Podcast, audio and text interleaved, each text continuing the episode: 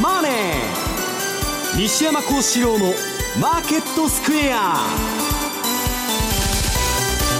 こんにちは西山幸四郎と。こんにちはマネースクエアジャパン比嘉宏と。皆さんこんにちは。アシスタントの大里清です。ここからの時間はザンマネー西山幸四郎のマーケットスクエアをお送りしていきます、えー、大引けの日経平均株価なんですが今日は値下がりとなりましたえー、こちらは反落です。終値は95円63銭安い1万9469円17銭ということです。石山さん、今日は反落で金曜日を迎えたという格好となりました、まあ、というか、昨日ニューヨークが下がってますから、はい、まあ、その通りの、まあ、映し鏡みたいな相場でですね、まあ、あのイエレンとフィッシャーが、ええ。出てきますんで、この後。もうそれ待ちで様子見ということだと思うんですけどね。えー、そして為替です。ドル円がこの時間114円の1617での動きです。比嘉さんこれ上値重いですかね？まあ、確かにだからその利上げ観測で一旦ドル買いの流れ続いてるんですけど、うん、やっぱり114のミドルから上、はい、重そうな雰囲気ですよね。だからさらにまたここから115を抜けていくには新たな本当材料っていうのがないとちょっと厳しいのかなというふうには思ってますけど今は一旦その先ほど西山さんおっしゃってた、はい、えー、フィッシャー、イエレンの、まあ、あの公演もありますんでね、えー、一旦はだからこれ週末のポジション調整的な動きなのかなというふうには思ってますが、はい、公演でどんな話が出てくるのかといったところもあるかと思います、えー、マーケットについてはこの後も西山さんと比嘉さんにたっぷりと解説をしていただきます、えー、また番組ではリスナーの皆さんからのコメント質問をお待ちしています。投資についての質問など随時受け付けておりますので、えー、ぜひ番組ホームページのコメント欄からお寄せくださいザ・マネーはリスナーの皆さんの投資を応援していきます。それではこの後午後4時までお付き合いください。この番組はマネースクエアジャパンの提供でお送りします。突然ですがクイズです。毎週水曜夕方4時からの番組といえばヒントは福永博之さんと津田まりなでお送りしている番組です。世界の株価で。儲けるぞ。ブー。世界の株価指数にスポットを当てインデックス投資マスターになることを目指した番組です。世界の株価でミリオネア？ブー世界の株価で？資産運用。ピンポンピンポン正解。世界の株価で資産運用は毎週水曜夕方4時から放送しまになる。CD 金井さやかの90日で仕上げる TOEIC テストステップバイステップコーチング好評発売中。500分にも及ぶ音声ファイルとボリュームたっぷりの PDF ファイルを1枚に収納。しっかり確実にテストに向けた指導を受けることができますお値段は税込5400円。送料が別途かかります。お申し込みお問い合わせはパソコンスマートフォンからラジオ日経ネットショップサウンロードまでどうぞ。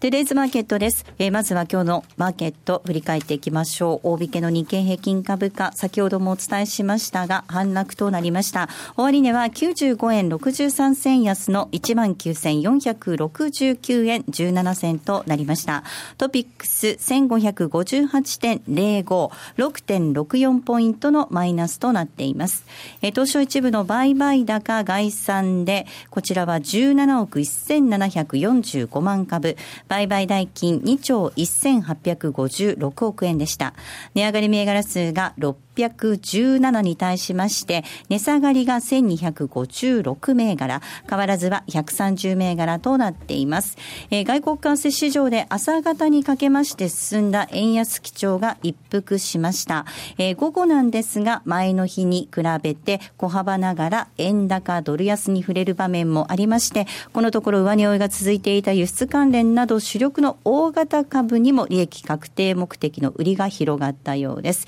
え、先ほど話話がありましたように、え、アメリカ時間3日にイエレンアメリカの連邦 FRB 議長の講演を控えまして、週末ということもあり、持ち高調整目的の売りも出やすかったと見られております。えそして今日、東証一部の売買代金のランキング、トップが任天堂でした。2位がソフトバンクグループ、3位が三菱 UFJ、以下トヨタ、ファーストリテイリングと続きました。売買高のランキング、こちらはトップがみずほです。2位が東芝、3位に三菱 UFJ、木村丹と続いています。業種別の騰落率確認しておきましょう。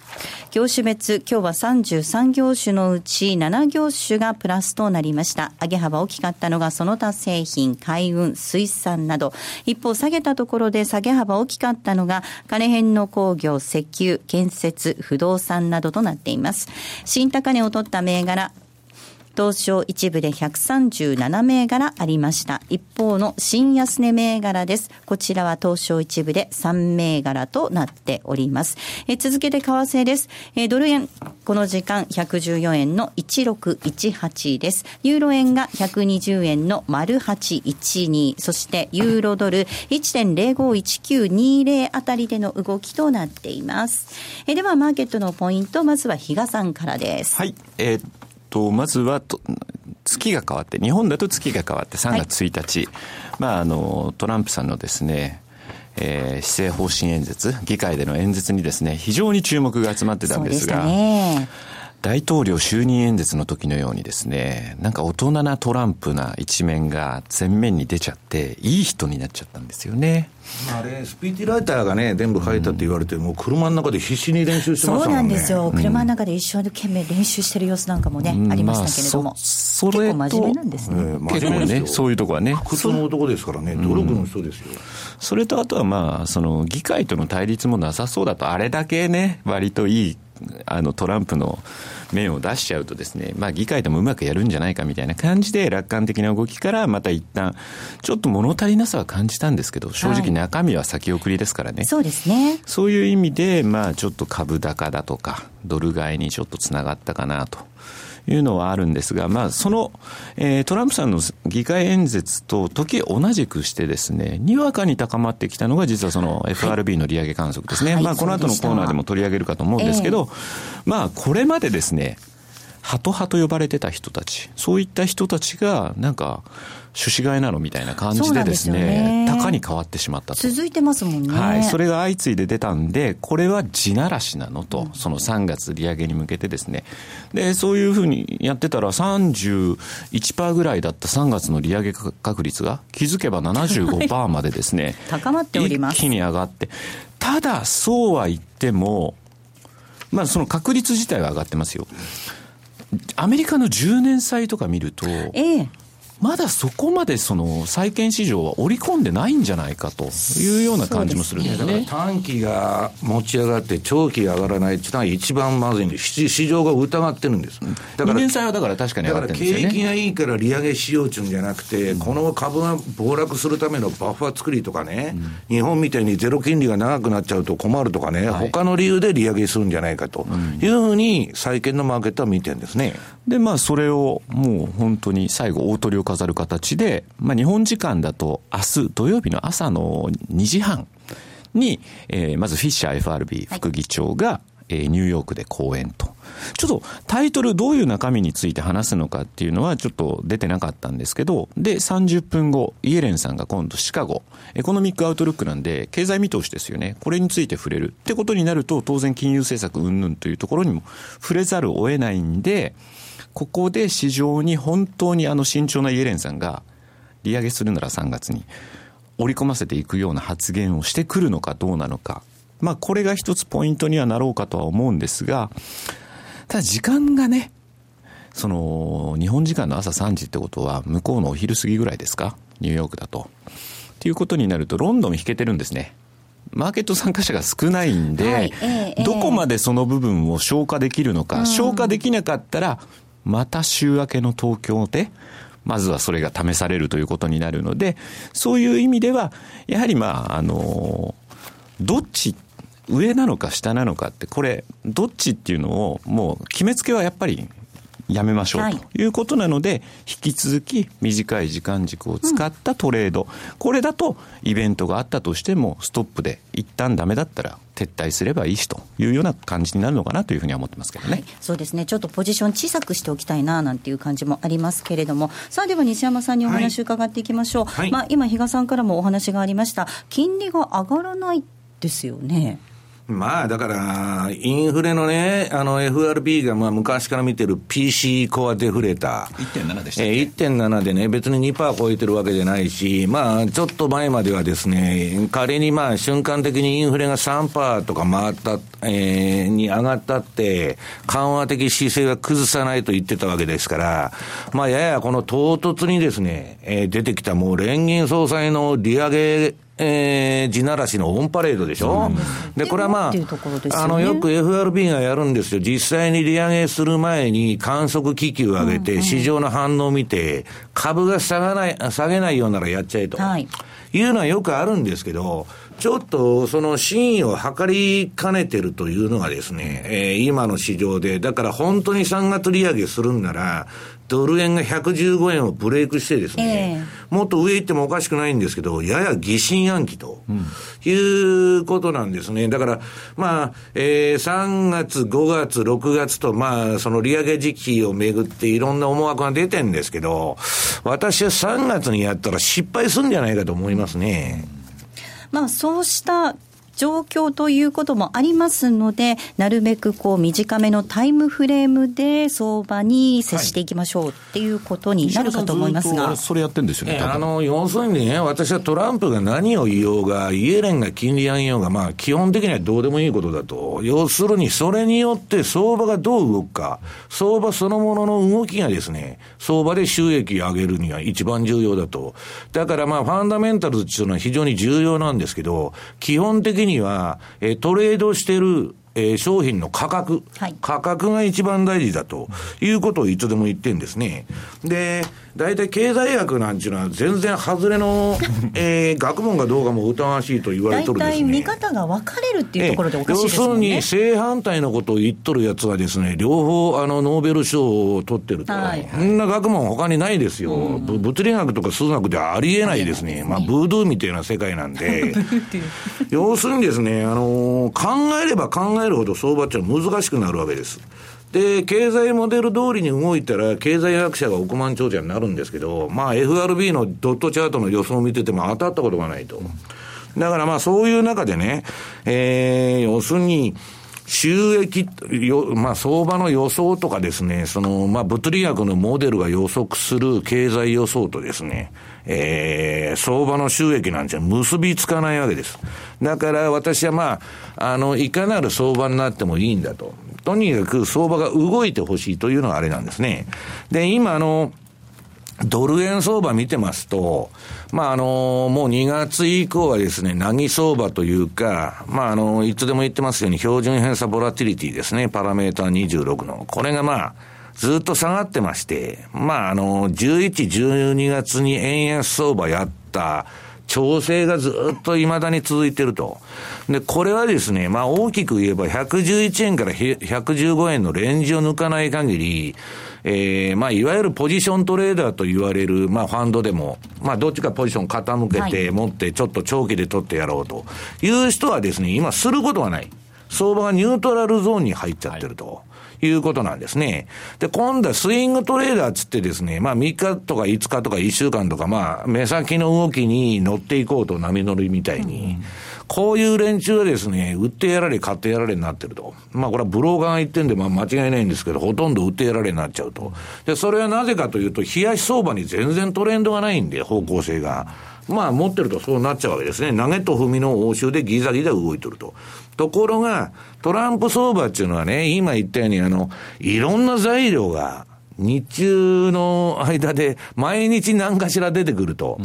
いうことでですね、1時間足以下の1時間だとか、その4時間だとか、まあ、あまあ、冷やし以下だな。4時間とか1時間とか、まあ、えー30分とか15分とか5分足。これ見てるとですね、トレンドが頻繁に出てると。はいだから、まあ、あの、今の相場、冷やしは先ほど言ったようにニュートラルでですね、相場することないんですけど、まあ、時間のね、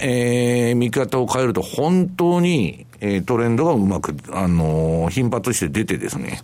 あの、私もバタ、バタバタ売買してましてですね、やや疲れたっていう感じなんですけど。あれですよ、本当株価指数 CFD なんかも、あの、トランプ直後の、あれ21時間のプラスマイナス0.6出た方についていこうっつったら、綺麗にまた上抜け、で、昨日の下げなんかだと、今度下抜けてるんですよ。いや、だからむしろね、ドル円よりもニューヨークダウだとかね、えー、っと、ダックスだとか、そういう株価指数インデックスの、うん、まあ先物ないし CFD、はい、これも要するに1時間足以下の、えー、あれだと、まあ特にニューヨークダウもそうですけど、うん。ものすごい綺麗なトレンドが出てまして、えー、私の周りのそのファンド税の運用者はですね、まあ、まあみんなドタバタやって疲れたというふうに言っとるんですけど、そういうですね、えー、いい相場が展開されてると。だから、冷やしだけ見てると何もすることのない相場なんですけど、資金効率的に言うとですね、冷やしでぼーっと1ヶ月持ってましたと。はい、で、何も儲かってませんと。うん、ところが1時間とか30分でやったら、毎日ちょこちょこちょこちょこですね、えー、まあ、収益が上がるような相場になってるということなんですね。うん、まあ、西山さん、今、価格の分析大切だよというお話ありました。結局、経済学って、まあ、今、その、行動経済学なんていうのも出てきてますけれども、はいはい、人間が合理的に動くわけがないんですよ、ね。大札さんのあの恋愛と一緒ですよって、何と話がそらちゃうか。結婚生活ですかね。なかなかうまくいかないですね。人間っていうのは、えー、いつでも同じ反応すると、うん、そういうことでね、それを物理学のモデルに入れて、今ね、ウォールストリートじゃ、ウォールストリートの就職っていうのは簡単なんです。はい高収入を得ようと思ったら、とにかく英語がペラペラじゃないとダメだと。もう一つは、物理学ができるやつが採用されるんです。だからもう、えっ、ー、と、ファンドの運用も7割方ですね、クオンツとか人工知能の世界になってますんで、まあそういうその人たちがやってるんですけど、まあ相場のモデルはともかく、経済学、イエレンもね、はい、えー、なんだっけ、FRB モデルかなんかあのコンピューターであれ全部分析してんですよ。うんうん、だけど、当たった試しがないんです。だから、その歴史は繰り返すとか相場は繰り返すと言われるんですけど、同じようには繰り返してくれないんですね。だから、えー、結局ですね、エコノミストの予想っていうのは全部外れてるわけです。はい、ブレイクジットも外してですね、トランプの大統領も全部外れてると。で、トランプになったらこの、この世の終わりだと。全然そうなってないじゃないですか。イギリス、そうそう、イギリスがね、EU 離脱してですね、なんかことが起きてますかと。何も起きてないと。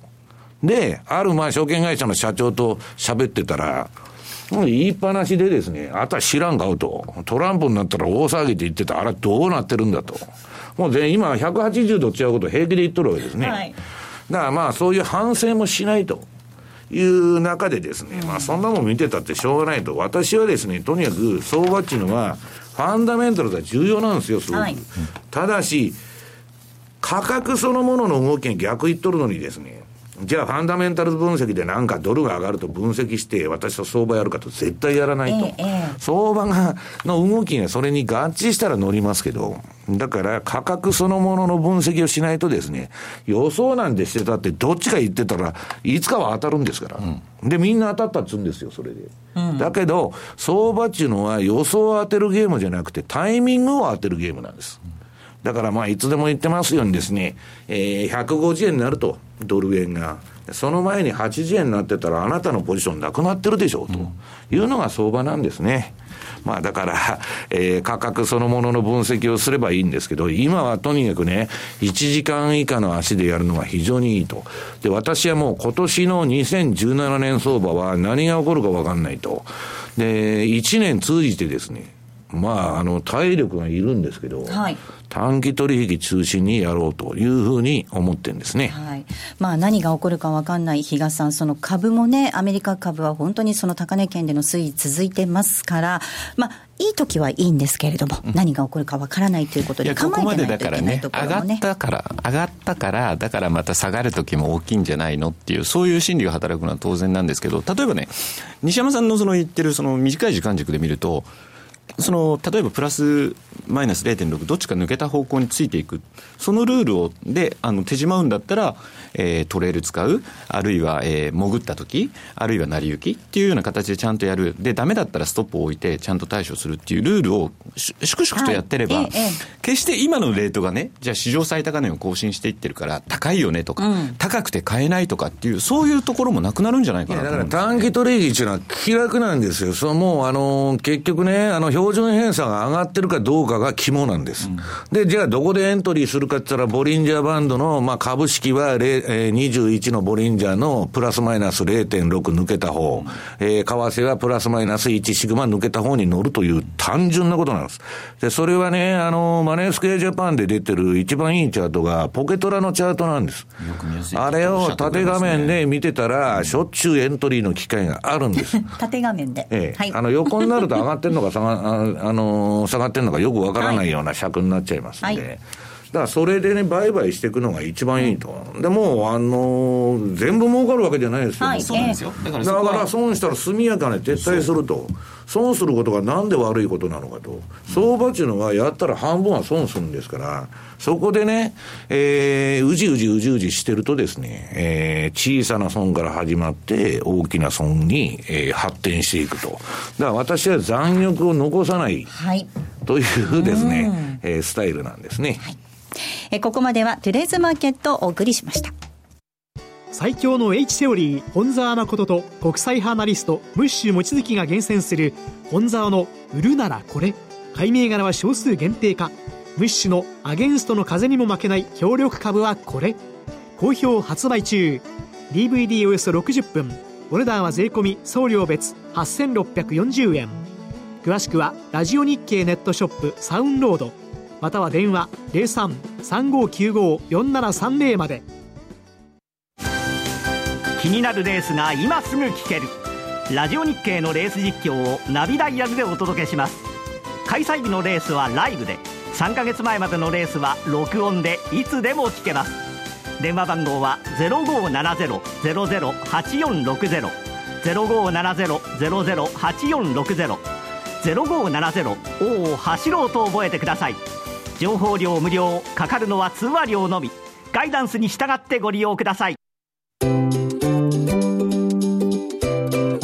M2J トラリピーボックス。トラップリピートトラップリピート。僕の名前はトラリピトラップリピートトラップリピート。それを略してトラリピ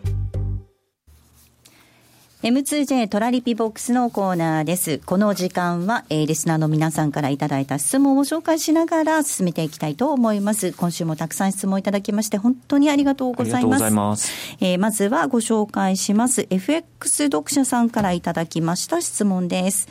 2月28日にトランプ大統領の演説がありました。ありきたりの内容で目新しいこと一切ありませんでした。注目の減税について全く触れていなかったので、米株は事実売りになるかと思いましたが、地利高になっています。ドル円もなぜか地利高推移です。トランプ大統領の演説後、リスクオフの可能性が高いという解説者が多くいましたが、今もリスクオンは続いています。なぜリスクオンなのか解説をお願いします。個人的にはアメリカ株やドル円は売りを狙いたいと思っていますが、売りの時期いつ頃来ると思いますかということです。まあ、減税についてはなんかビッグビッグカットになるよっていうことは言ってましたけどね。うん。はい。まあ、あのー、それね、後付けでまあ、その、まあ、結局ね、何も、何言うか分かんないと、はい、トランプが。だから何も危ないこと言わなかったと。いうことで、非常に評価されたと。だから、あの、CNN のそのアンケートによるとね、今度の演説っていうのは、えっ、と、アメリカ国民の70%以上が支持したと、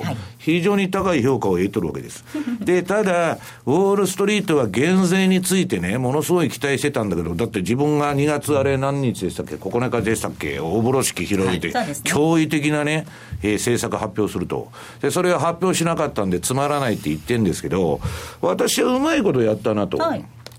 要するにですね、えー、3月半ばぐらいにもうちょっと話を詰めると。で、もう無入賃が8月ぐらいまでに取りまとめると言ってるんで、えーはいね、そうすると、いずれは減税をやってくるんだろうと、いずれは大型の財政出動をやってくるんだろうということで、相場が、バブルが延命できるんですね。引っ張りますね。はい、今すぐあの発表しちゃってもですね、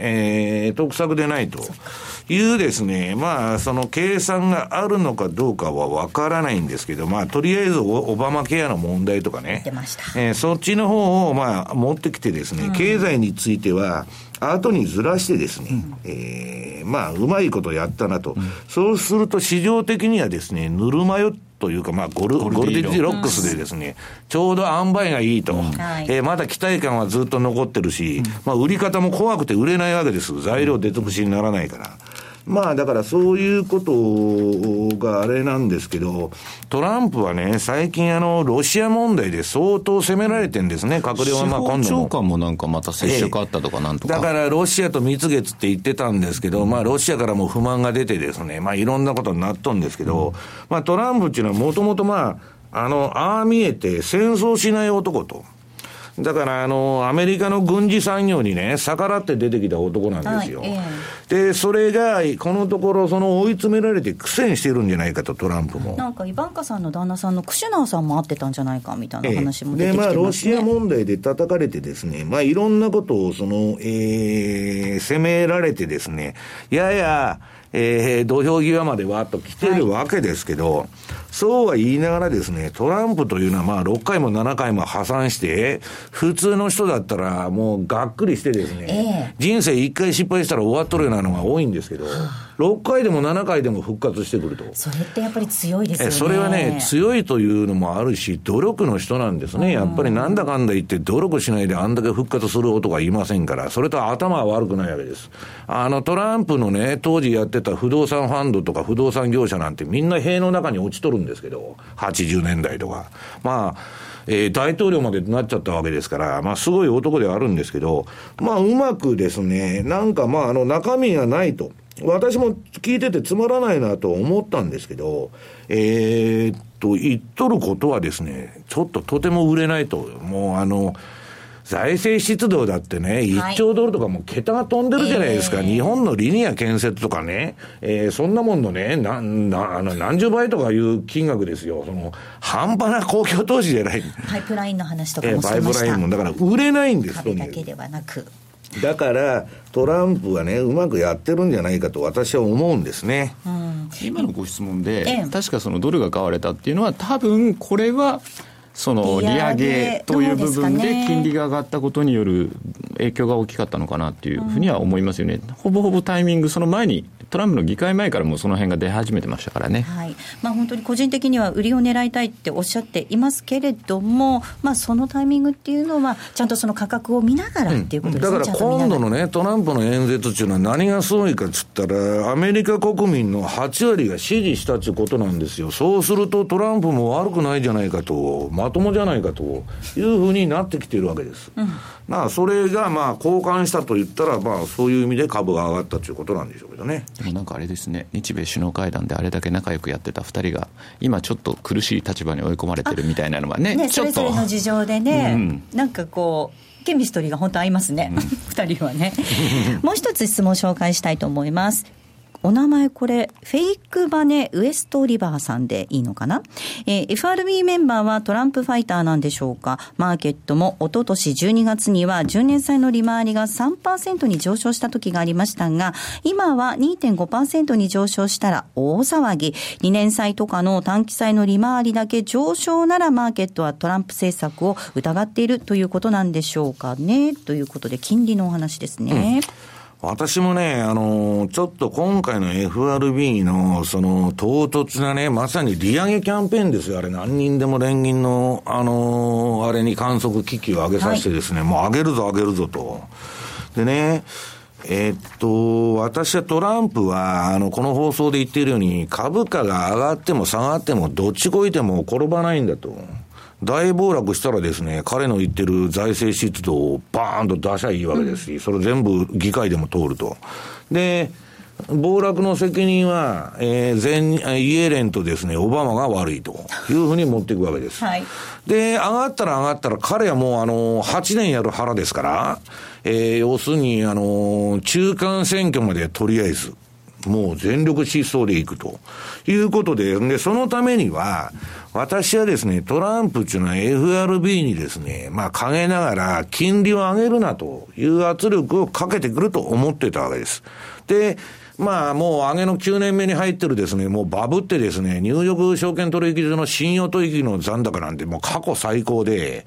これ流動性パニックがいつ起こってもおかしくないような状態なんですね。なんかあって売られたら一斉に売られるぞというような状態で、で、まあそういう中でね、えー、っと、その金利は引き上げるなと。FRB に対してトランプは。あとは、これあのー、例の、えー、っと、減税の問題ですね。これあのー、WTO 違反って言われてるわけですよ。はい。ええーで、それでもやっちゃうと。もう宣言してる。そんなもん、あの、TPP と一緒で離脱したらいいんだと。いう明確な方針を出してですね、まあ国内の雇用を拡大すると言っとるわけです。そうすると中間選挙まではどっちかというと緩和的な、えー、ことをトランプは FRB にもやってほしいわけですよ。ところが、唐突にですね、この3月利上げてわーわー言い出したと。いうことで、まあ、これはこの後のコーナーで、はい、えー、詳しくやりたいと思いますんで、はい、えー、そちらをお聞きください。はい。えー、この後のコーナーでは、トランプラリーの賞味期限と対等する FRB の利上げ観測ということでお話をしていただく予定となっております。さあ、そして比嘉さん、セミナーのご案内です。はい。まあ、あの、前回もお伝えしたかと思いますが、はい、あの、全国セミナープロジェクトですね。もう年度の終わりに差し掛かっておりまして、えー、3月の11、12、はい、福岡の方にお邪魔させていただき、はい、えー、3月の11日の方は CFD ですね。はい、ですから福永博之さん。で、3月12日 FX で西山幸四郎さんということなんで、それぞれあの、えー、日にちと、はい、えー、出演者が異なりますので、まあそこら辺をですね、えー、ご注意いただきながら、えー、もう間もなく締め切りとなりますんでね、お早めにというところと、はい、あと3月20日ですね、こちらは東京になります。えー、スペシャリストたちの通貨戦略会議、どっかで聞いたようなタイトルなんですが、えー、まあ番組に以前出てた、津田もで、はい、出てまいりますし、あと資源国通貨でいうと、八代という当社の、えー、スタッフも出てまいります。で、西山さん、私、えー、4人でいろいろとですね、けんけんがくがく、それを仕切るのが大里さんと。はいご一緒させていただく予定となっております。3月11日土曜日、そして12日日曜日が福岡での開催です。3月20日、こちらは春分の日になりますが、スペシャリストたちの通貨戦略会議ということで、東京での開催となります。詳細番組のホームページをご覧いただきまして、ご応募いただきますようお願いいたします。えー、皆様からのたくさんのご応募お待ちいたしております。ここまでは M2J トラリピボックスをお送りしました。西山幸四郎のマーケットスクエアリスナーにおなじみの FX 会社マネースクエアジャパン。独自の発注管理機能トラリピと充実のサポート体制で多くの FX 投資家から選ばれています。今回そのトラリピがさらに始めやすくなる新しいサービスが始まりました。その名もトラリピフルサポートプログラム。例えば200万円をトラリピで運用した場合のプランを考えてほしいといったご要望から、とにかくトラリピのことを何でも聞きたいといったご要望まで、マネースクエアジャパンの経験豊富なコンサルタントがお答えします。これまでトラリピに興味はあったけれど、まだ始められていない方の第一歩を、トラリピ専門のコンサルティングプログラムで応援します。トラリピフルサポートプログラム、ぜひご利用ください。詳しくはトラリピサポートで検索。マネースクエアジャパンの取扱い商品は投資元本以上の損失が生じる恐れがあります。契約締結前交付書面をよくご理解された上でお取引ください。金融商品取引業関東財務局長金賞番号第2797号。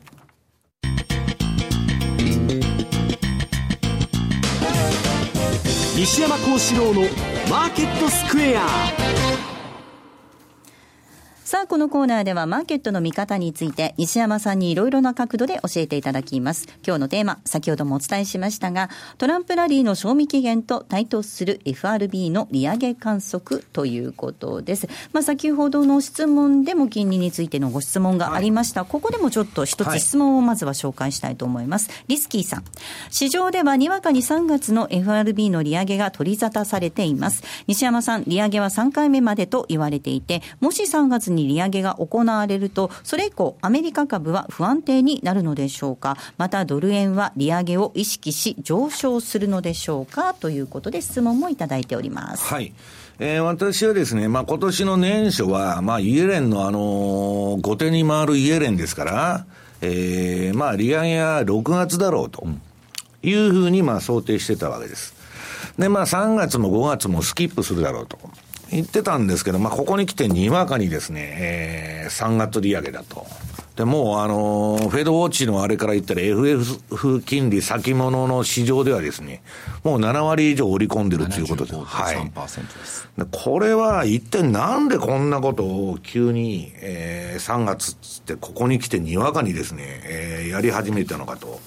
と、まあ、いろんな人に聞くんですけど、真意を測りかねてると言うんですね。うん、インフレはそんなにいってないと。はい、でね、あの、雇用だとかそっちのイエレンが重視してる数字は全然良くないんですよ。うん、サービス業の方の、まあ、指標とか経済指標はいいんですけど、で、利上げあの、するような相場じゃないだろうと。やらない理由はいくらでもあるんですね。うん、だけど、まあ、連銀総裁のもう利上げ発言のオンパレードでですね、一体どうなってんだと。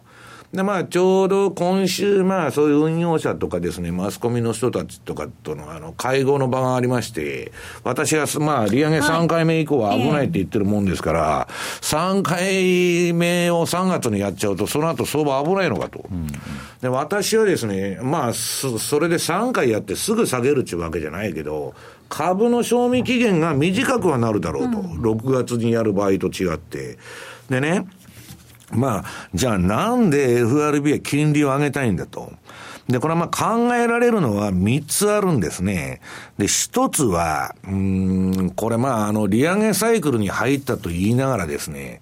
えー、なんだっけ、去年、一昨年の12月ですか、1回目が。そうです。で、去年の12月が2回目と、はい、1年おきに0.25ずつ上げるなんていうのは利上げサイクルじゃないわけですよ。うん、と、半ば日本のようにですね、ジャパナイゼーション、もう金利がずっとゼロで固定されちゃうようなですね、えー、なんかもう、デフレの中に入っちゃうんじゃないかという不安感があって、で、そうなっちゃうと、次にね、もうアメリカの株上げまくって9年目に入ってて、暴落が起きた時に、利下げで対応できないわけですよ。また QE4 やらなきゃいけないと思う。今のまま放っとくと。だから、もう、相場がね、9年も上がってですよ、その、えー、いつかもう賞味期限がね、切れるのがもう分かってますから、FRB は。そのための準備をしときたいんじゃないかというのが、まあ一つなんですね。で、あとは、フランスの、この後ね、オランダのまあ3月の選挙に15日ですか、はい、始まって、まあ、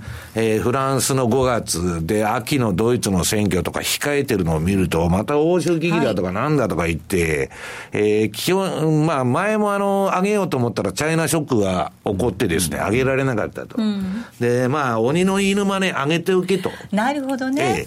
えー、いうのもあるんじゃないかと。うんで、まあ、そういうことでですね、まあ、あとは、そのトランプに対して、トランプがまあ、あれだけの政策をやると言ってるわけですから、私はね、その、3月利上げないって言ってたんですけど、その見方が外れるとしたら、株がわーっと上がった場合だと、はいえ今、12連投でしょ、あの、この前。はい、で、1日置いてまた上げて、まあ、昨日は下げたんですけど。でも、その間って、じりじりですよ。じりじりでもいいんです。上げてるんですよ。でね、下がらないとにかく株が。まあ、確かに。はい。そうすると、こ、これからですよ、政策が出てくるのは、その財政出動ないし、減税ないしは。と、バブルしちゃうじゃないかと。はい、で、バブルっていうのはね、今、ニューヨーク証券取引がほとんどの人がもう信用取引でね、金なしで取引してると、もう株上がるんだというような状態になってる中で、えー、そういうバブルが走っちゃうと、相場っていうのは、日野さん、じりじり上がってるうちはいいんです。うん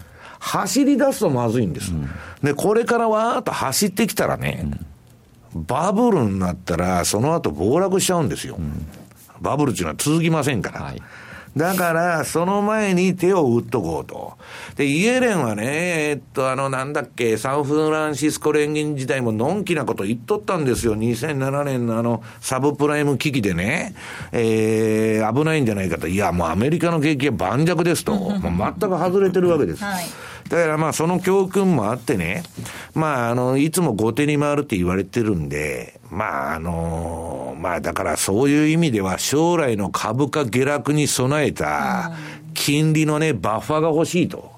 いうことが一番だと私は思ってるんですけど。その FRB のスタンス、そのバッファーを作っておきたいというのは分かります。ただ一方で、トランプさんは、議会演説でもこの間、株が上がっているよって言って、嬉しそうに誇らしげにしてましたし、さらに企業収益にとっては、これ、圧迫要因にもなりますよね。はい、だから、えーアメリカっていうのは、私はね、今の相場っていうのは、金利が上がったら、日本でもアメリカでも欧州でも全部アウトなんだと。要するに、ゼロに比べたら何でも買えると、株も買いだ、不動産も買いだ、何も買いだっつって、この、7、8年ずーっとバブルしてきたわけですよ、相場が。で、それね、金利締めますって言ったら、副作用が出ないわけないんです。はいだから、えーそういう意味では、アメリカは利,、えーっと利上げになると企業収益が落ちると。でね、GDP はあれなんだっけ、えー何ドルでしたっけ？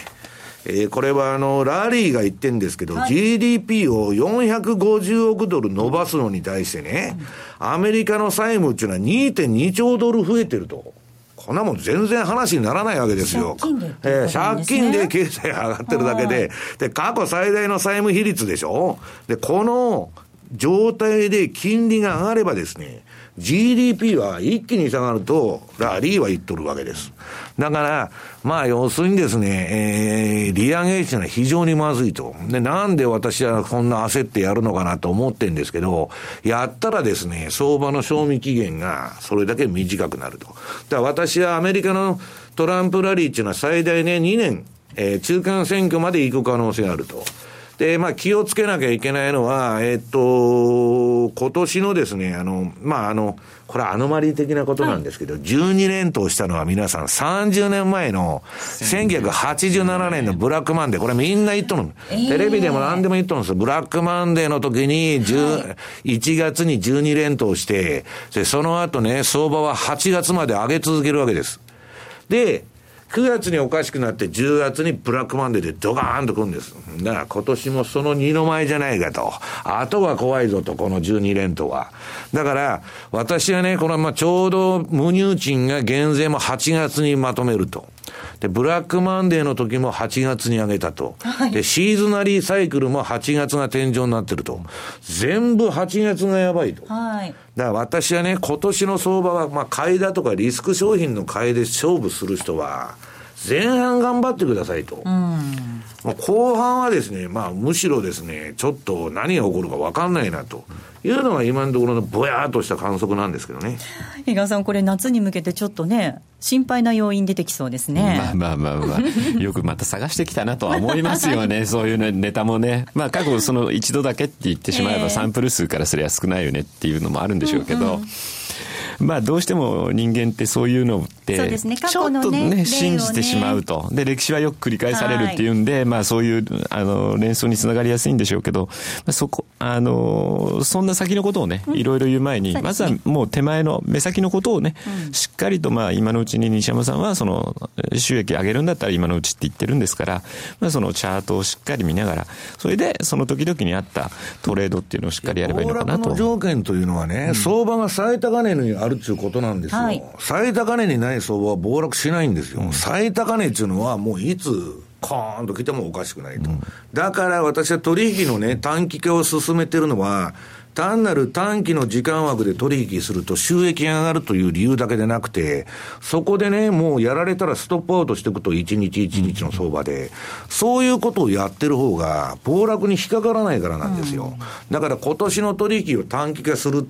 っていうのはね、もう長いポジションをとにかく持ちたくないというのがですね、背景にあるわけです。うん。そしてあの減税のお話ありました、まあ、これ、皆さんね、減税っていうのは、それぞれの国民の人にとっては嬉しいことではありますけれども、はい、マイナスというか、その負の影響っていうのも、必ずきっとどっかには出てくるわけですよね。日本企業は大変なんですよ、はい、でトヨタはね、私はアメリカ本社にすりゃいいじゃないですかと。えーね、ホンダも全部アメリカ本社にして、日本はまあ、支社でいいじゃないかと、言うんだけどね、例えばトヨタ自動車なんかは、日本人の雇用を守るんだと、日本でね、トヨタの車っていうのはアメリカで売れてるんですから、日本で売れてるんじゃないんですよ。そうすると、日本で作ってアメリカで輸出するという日本の雇用を守るために、トヨタはそういうスタイルでやってるわけです。はい。えー、ところが、あのトランプの教育的な減税というのが実施されるとですね、はい、えー、っと、えー、トヨタのですね、利益は40%減少する可能性があると。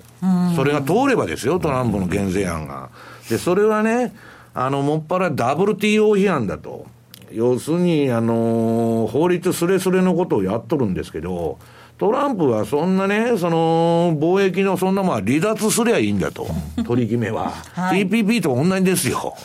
だから、彼がそれやっちゃうと、日本のね、輸出企業は結構大変なんじゃないかなと。いうふうに思うんですね確かに TPP もね、もうなかったことになってますからね。甘利さんは何のために交渉してたんでしょうかね、本当に。くたびれぞ。本当ですよね。あの時はね、日本が主導したみたいな感じで、かな高々で記者会見なんかもしてましたけれども、まあ、情勢が変わるとね、ごろっと変わっちゃうんですね、政策ってね。そういうことです。そういうことです。あっち向いて本意なんです。ここまでは西山幸四郎のマーケットスクエアをお送りしました。山本薫です。大橋ひろ子です。矢川由紀です。マーケットトレンドは私たち3人がお送りします。日々変わりゆく投資情報を毎日コンパクトに15分でお伝えします。マーケットトレンドは月曜から金曜夜6時、トコムスクエアから公開生放送。競馬中継が聞けるラジオ日経のテレドームサービス。東日本の第一放送は0180-99-3841、99-3841。西日本の第二放送は0180-99-3842、99-3842。情報量無料、通話料だけでお聞きいただけます。浜田節子です。鎌田新一です。投資という冒険をもっと素敵にするために、マーケットのプロを招いてお送りする、ゴーゴージャングルマーケットは、毎週金曜午後4時から。お聞き逃しなく。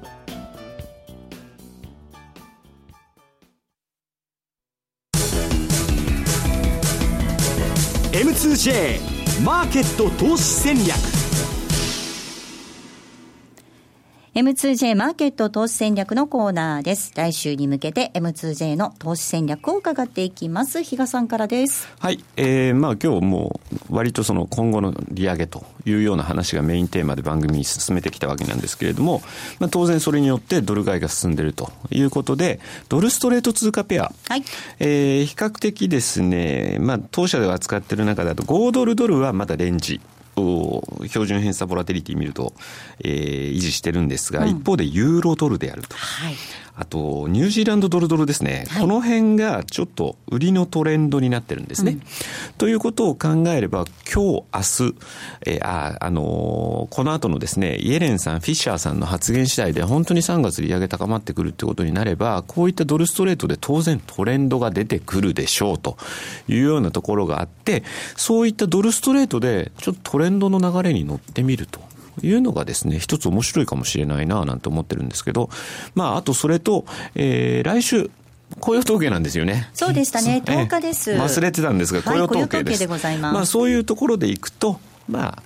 やっぱりちょっとドル主体に、うん、えー、通貨ペアを選択していきたいなというところではありますよね。はい、だからあの5ドルドルはね、今、比嘉さんが言われた、えー、っとトレンドがないと冷やしでは、確かに調整相場なんですけど、もう30分以下の足だと、ものすごいでかいトレンドが出たわけです。上がったり下がったりしてますよね。えー、だから、本当にいい相場なんです、そういう意味では。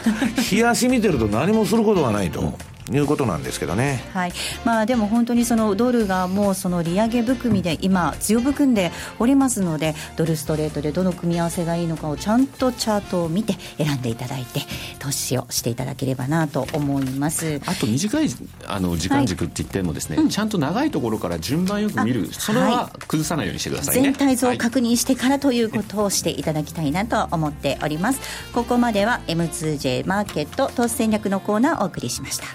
さあお送りしてまいりましたザンマネー西山幸四郎のマーケットスクエアそろそろお別れです。今日ここまでの相手は西山幸四郎とマネースクエアジャパン比嘉宏と大里清でした。さようなら。